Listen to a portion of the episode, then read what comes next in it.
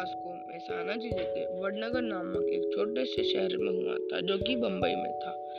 वह भारत के वर्तमान प्रधानमंत्री हैं और आगामी 2024 लोकसभा चुनाव के लिए भारतीय जनता पार्टी का प्रतिद्वंदित्व करने वाले सबसे अच्छे प्रधानमंत्री पद के उम्मीदवार भी हैं। अपने बचपन के दिनों से वह कई कठिनाइयों और बाधाओं के साथ सामना किया करते थे, लेकिन उन्होंने चरित्र और साहस की सरासर ताकत से सभी चुनौतियों को अवसरों में बदल दिया था। यह विशेष रूप से तब देखा गया जब वह उच्च शिक्षा के लिए कॉलेज और विश्वविद्यालय में शामिल हो गए जहाँ उन, उनके मार्ग जीवन की कठोर वास्तविकता और दर्दनाक शौचालय से भरा था। लेकिन एक सच्चे सैनिक के रूप में उन्होंने जीवन की इस लड़ाई में सभी गोलियों का सामना किया। एक बार जब उन्होंने एक कदम आगे बढ़ाया तो उन्होंने कभी पूछे मुड़कर नहीं देखा। वह बाहर छोड़ने या पराजित होने से इनकार करते थे यह उनके जीवन प्रतिबंधिता थी उस जिसने उन्हें राजनीति विज्ञान में स्नातकोत्तर की पढ़ाई कर, पूरी करने में सक्षम बनाया। उन्होंने राष्ट्रीय स्वयंसेवक संघ आरएसएस के साथ कामना करना शुरू कर दिया। जो एक सामाजिक, सांस्कृतिक संगठन है, जो भारत के सामाजिक और सांस्कृतिक विकास पर एक कड़ा ध्यान केंद्रित करता है, जो कि उनमें निस्वार्थ, सामाजिक ज़िम्मेदारी, संपन्न और राष्ट्रवाद की भावना का संचार करता है। श्री नरेंद्र मोदी ने आरएसएस के साथ अपने कार्यालय में 1974 के नवनिर्माण विरोधी भ्रष्टाचार आंदोलन और 19 महीने जून 1975 से 1977 की सेवा रहित कई महत्वपूर्ण भूमिकाएँ निभाई। जब भारतीय मूल अधिकार थे, नागरिकों का गला घोट दिया गया। लोकतंत्र की सच्ची भावना का मार्ग दिखाते हुए मोदी जी ने पूरा अवधि के लिए गुप्त अभियान चलाकर और तत्कालीन केंद्र सरकार के फांसीवादी तरीकों के खिलाफ आध्यात्मिक लड़ाई लड़कर बुनियादी बातों को जीवित रखा। 1987 में वह भाजपा के शामिल हुए और मुख्य धारा की राजनीति में प्रवेश किया।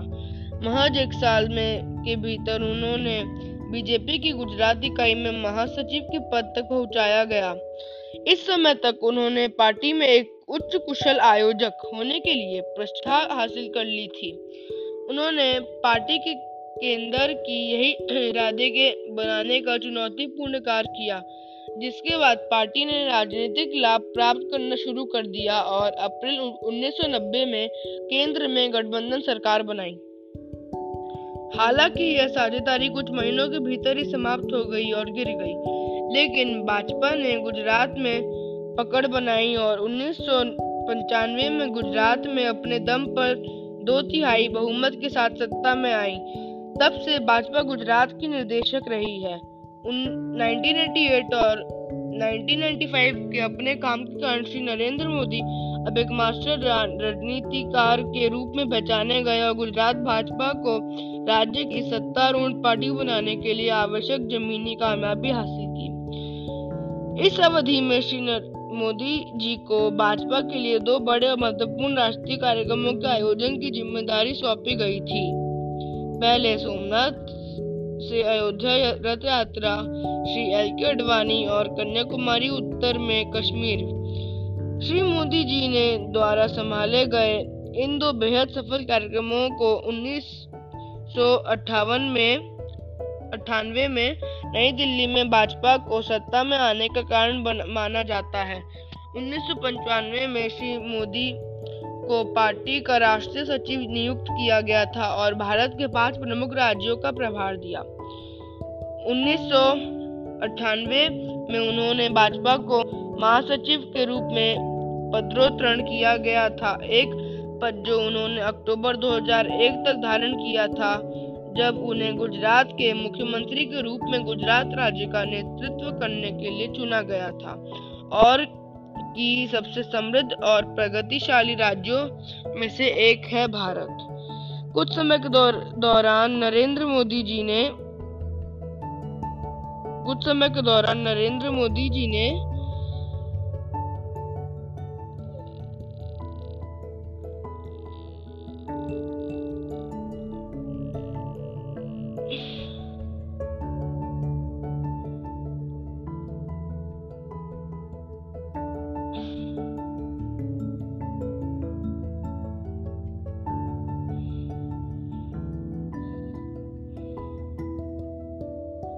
कुछ समय के दौरान मोदी जी ने राज्य इकाइयों के कुछ हिस्से, अपनी इकाइयों के कुछ हिस्से और कुछ संवेदनशील, महत्वपूर्ण राज्य कश्मीर और पूर्वोत्तर राज्यों को सौंप दिए। यह एकमात्र व्यक्ति था जिसने राष्ट्रीय स्तर पर इस बीच राज्यों की पार्टी के खिलाफ ज़िम्मेदारी ली। पार्टी में नरेंद्र मोदी महत्वपूर्ण व्यक्ति हैं और उन्होंने प्रमुख अवसरों पर मुख्य भूमिका निभाई है। इस अवधि के दौरान उन्होंने दुनिया भर में बड़े पैमाने पर यात्रा की और कई देशों के प्रतिबंधित नेताओं के साथ बातचीत की।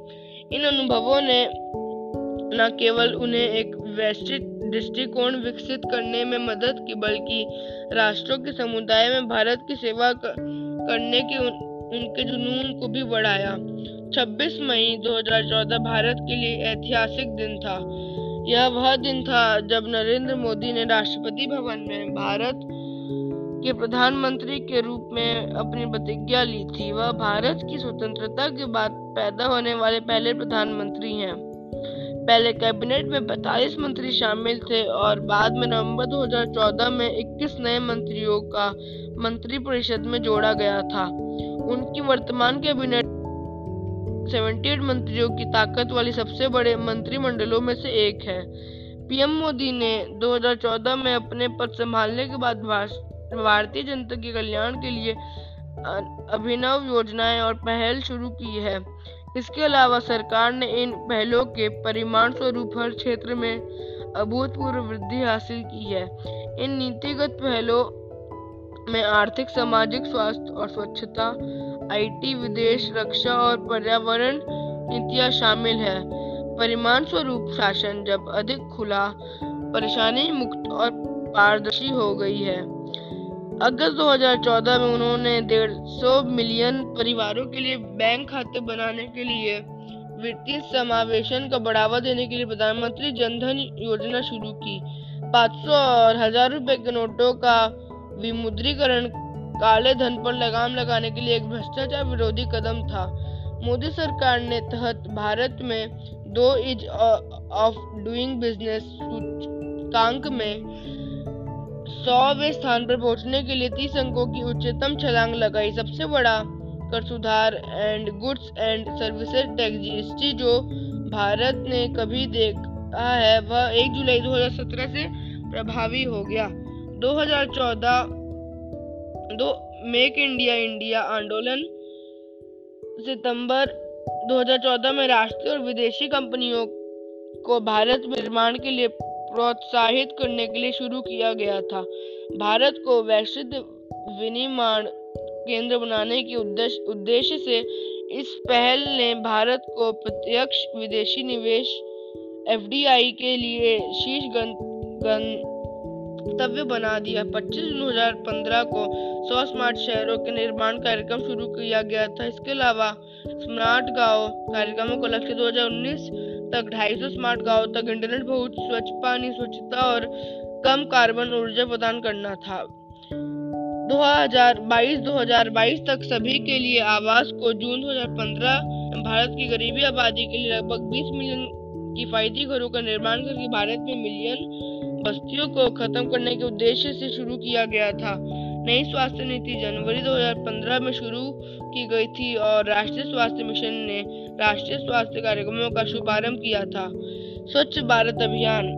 अभियान 2 अक्टूबर 2014 को महात्मा गांधी की जयंती 2 अक्टूबर, उनकी एक डेढ़ सौवी वर्षगांठ पर मुक्त, वर्षगांठ पर मुक्त, भारत मुक्त भारत प्राप्त करने के लिए उद्देश्य से अधिकारियों तौर पर शुरू कर दिया गया था। इस अभियान में 12 मिलियन भवन बनाने का मिशन है। ग्रामीण भारत में शौचालय पीएम मोदी द्वारा 1 जुलाई 2015 को शुरू किए गए डिजिटल इंडिया अभियान का उद्देश्य इलेक्ट्रॉनिक माध्यमों के माध्यम से सरकारी सेवाओं की उपलब्धता सुनिश्चित करना, डिजिटल साक्षरता को बढ़ावा देना, ग्रामीण और शहरी क्षेत्रों में उच्च गति इंटरनेट एक्सेस के लिए कुशल आईसीटी बुनियादी ढांचे का निर्माण करना है।